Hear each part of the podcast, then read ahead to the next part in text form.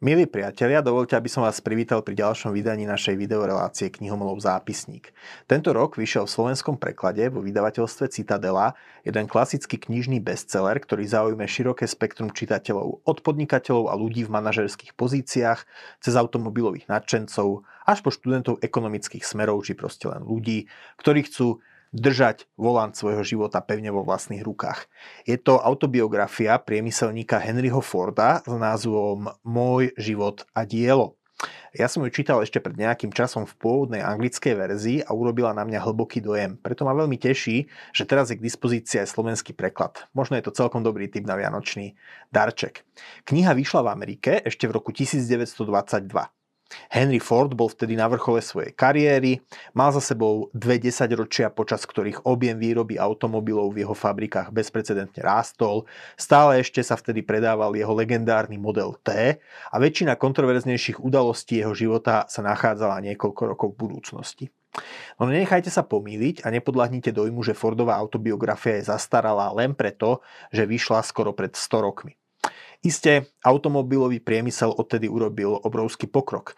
Je to však podrobne vysvetlená podnikateľská filozofia Henryho Forda, ktorá je nadčasová a prehovára aj do mnohých súčasných hospodárskych a výrobných problémov zo stránok tejto knihy. Na úvod pár základných súvislostí, aby ste si osobnosť, o ktorej je dnes, je dnes reč, vedeli zaradiť. Henry Ford sa narodil na farme v Michigane v roku 1863, teda uprostred americkej občianskej vojny severu proti juhu. Zomrel dva roky po skončení druhej svetovej vojny, teda v roku 1947, ako 83-ročný. Farmárčenie mladého Forda nebavilo. Namiesto toho sa rád vrtal v mechanických hodinkách, svoje technické znalosti neskôr zdokonaloval vo firmách, ktoré pracovali s párnymi strojmi či s elektrinou. No jemu učaroval spalovací motor a meno Ford bude navždy spojené s rozvojom automobilizmu. S príchodom 20. storočia Ford rozbehol výrobu automobilov vo vlastnej réžii. Ak by ste si o tomto človeku mali zapamätať jednu jedinú vetu, tak je to tá, že Henry Ford z automobilu, ktorý bol dovtedy luxusnou hračkou pre zo pár boháčov, spravil životnú potrebu, ktorú, ktorú si odrazu vedeli dovoliť široké vrstvy spoločnosti. Povedané inak, Henry Ford zdemokratizoval automobilizmus tým, ako auto sprístupnil masám. Dokázal to jednak sústavnými technickými zlepše- zlepšeniami svojich výrobkov, s ktorými kráčali ruka v ruke aj zlepšenia v procese masovej pásovej výroby, ktorú Ford využíval. Vďaka tomu mohla napríklad cena jeho slávneho auta Model T z roka na rok klesať. Popri tom od zamestnancov nielen veľa očakával, pokiaľ išlo o pracovné výkony, ale bol k ním zároveň štedrý a veľkorysý. Jednostranne im Ford v istom momente zdvojnásobil dennú mzdu oproti vtedajšiemu priemeru v odvetví. Bol za tým nielen altruizmus, ale snaha obmedziť častú fluktuáciu pracovníkov. Takto si jednak Ford udržal ľudí, ktorých mal a keď rozširoval výrobu, pritiahol k sebe najlepších a najšikovnejších pracovníkov v Detroite. Popri vysokých mzdách, ktoré mali umožniť, aby si časom aj jeho robotníci mohli dovoliť Fordové auta, zaviedol pre nich 8-hodinový pracovný deň v rámci 6-dňového a neskôr len 5-dňového pracovného týždňa. Len pre porovnanie, americký kapitalista Henry Ford zaviedol 5-dňový 40-hodinový pracovný týždeň už v roku 1926. V celých Spojených štátoch sa voľná sobota presadila asi do roku 1938. Naproti tomu v socialistickom Československu, čo bol údajne štát, v ktorom komunistická strana vládla v mene robotníkov, sa sobota stala voľným dňom až v roku 1968. Henry Ford neveril v triedny boj medzi kapitálom a prácou, naopak veril v komplementárnosť, teda vo vzájomné doplňanie sa kapitálu a práce. Treba tiež pridať, že bežný pracovník sa tiež môže vyzdvihnúť a stať sa kapitalistom, alebo kapitalista zbankrotovať a prísť o všetko teda tá hranica medzi kapitálom a prácou je premenlivá. Zaujímavosťou je, že Henry Ford dával prácu každému, kto pracovať chcel. Vo svojej autobiografii píše, že ho nezaujíma minulosť zamestnancov, dával šancu napríklad ľuďom, ktorí boli istý čas vo vezení. Dajte si to do kontrastu s tým, ako v súčasnosti mnoho ľudí zostáva mimo trhu práce vďaka registru trestov aj dlho potom, ako si svoj trest odklútili. Ford tiež hovoril, že treba hľadať spôsoby, ako do výroby zapojiť telesne postihnutých, lebo dobro dobročinnosť nikdy nemôže nahradiť pocit osobnej dôstojnosti, ktorý má človek z dobre vykonanej práce. Ford píše napríklad o nevidiacom, ktorému našli miesto pre neho vhodné v sklade a on spravil v tejto práci viac ako dvaja zdraví zamestnanci. Čiže aj toho, kto zaujíma integrácia postihnutých do, na pracovisku, sa môže od Forda niečo naučiť.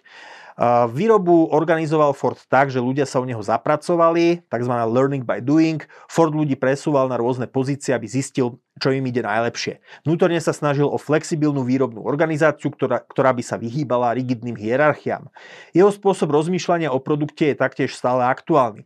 Už vo Fordových časoch existovali továrnici, ktorí rozmýšľali spôsobom, že na životnosti výrobku nezáleží, veď ak sa pokazí, dal sa za ďalšie peniaze vytiahnuté od zákazníka e, opraviť, alebo sa dali peniaze vytiahnuť od ľudí kúpou nových produktov. Naopak Ford tvrdil, že automobil je niečo ako hodinky od starého otca a aj svoje autá robil tak, aby boli trvácne, e, nekazili sa a ak sa pokazili, tak sa mal, mal, mali dať aj rýchlo opraviť. E, Ford nemal rád finančníkov, tvrdil, že bankári nerozumejú biznisu, argumentoval tiež tým, že americké americké železnice sa na začiatku 20. storočia stali neefektívnymi a drahými, lebo sa ich zmocnili finančníci, ktorí mali záujem len na zisku a boli z nich vytlačení inovátori. Aj Ford sa snažil držať to, tejto zásady pri spravovaní vlastnej firmy. Um, svoj rozmach financoval nie z úverov, ale zo svojich prevádzkových ziskov. V prostredí častých hospodárskych recesí každých pár rokov vám potreba splácať firemné dlhy môže zlomiť väzy, ak ste expandovali prirýchlo a recesia spôsobí prípad, prepad záujmu o vaše produkty, čiže ide o nadčasovú radu. Fordová, auto, Fordová autobiografia je plná výborných postrehov, ktoré sa zídu do podnikania i do života. Samozrejme ani Henry Ford nebol dokonalý a nezaobišiel sa bez kontroverzií. Neskôr, už po napísaní svojej knihy, bol pri zavádzaní noviniek pri svojich modeloch zdržanlivejší a niekedy ho konkurencia predbehla práve kvôli jeho vlastnej rigidite. K robotníkom bol ústretový, ale krvopotne aj za cenu vážnych fyzických zrážok bojoval proti tomu, aby sa v jeho závodoch uplatnili odbory. Nie každý sa tešil z toho, ako pásová výroba zrevolucionalizovala aj ďalšie odvetvia priemyslu. V dystopickom románe Nádherný nový svet Aldusa Huxleyho z roku 1932 ľudia na krku nosia namiesto kresťanského krížika T, čo je narážka na Fordov model T. Letopoči, letopočet sa počíta ako Ano Ford a rok Forda a namiesto My Lord Ford hovoria ľudia My Ford. No asi najviac sa spomína problém Fordovho antisemitizmu, kvôli čomu ho obdivoval aj Hitler a nacisti mu poslali jedno svoje vyznamenanie a neskôr masovú sériovú organizáciu práce využili v koncentračných táboroch na zabitie miliónov.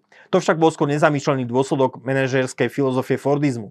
Henry Ford nebol prvý génius, ktorý na jednej strane prispel k napredovaniu ľudstva, no na druhej strane mal aj niektoré divné názory či bizarné návyky. Netreba jeho temné stránky zapierať, ale poučiť sa z toho, čo bolo dobré a nadčasové v jeho myslení a pôsobení. Ako krajina, v ktorej je výroba automobilov vlajkovým odvetvím priemyslu, má zmysel, má zmysel prečítať si, čo si o tomto biznise i o biznise všeobecne myslí jeden z jeho historických priekopníkov. Čítať Fordovú autobiografiu je ako sedieť s ním na káve sedieť na káve s jedným z najväčších podnikateľských géniov všetkých dôb a nechať ho, aby s vami zdieľal svoju biznisovú filozofiu. Milí priatelia, ďakujem, že ste si nás dnes zapli. Ak nás sledujete cez YouTube, lajknite prosím toto video a stante sa odberateľom kanála Postoj TV. Uvidíme sa na budúce pri ďalšom vydaní našej videorelácie Knihomolov zápisník.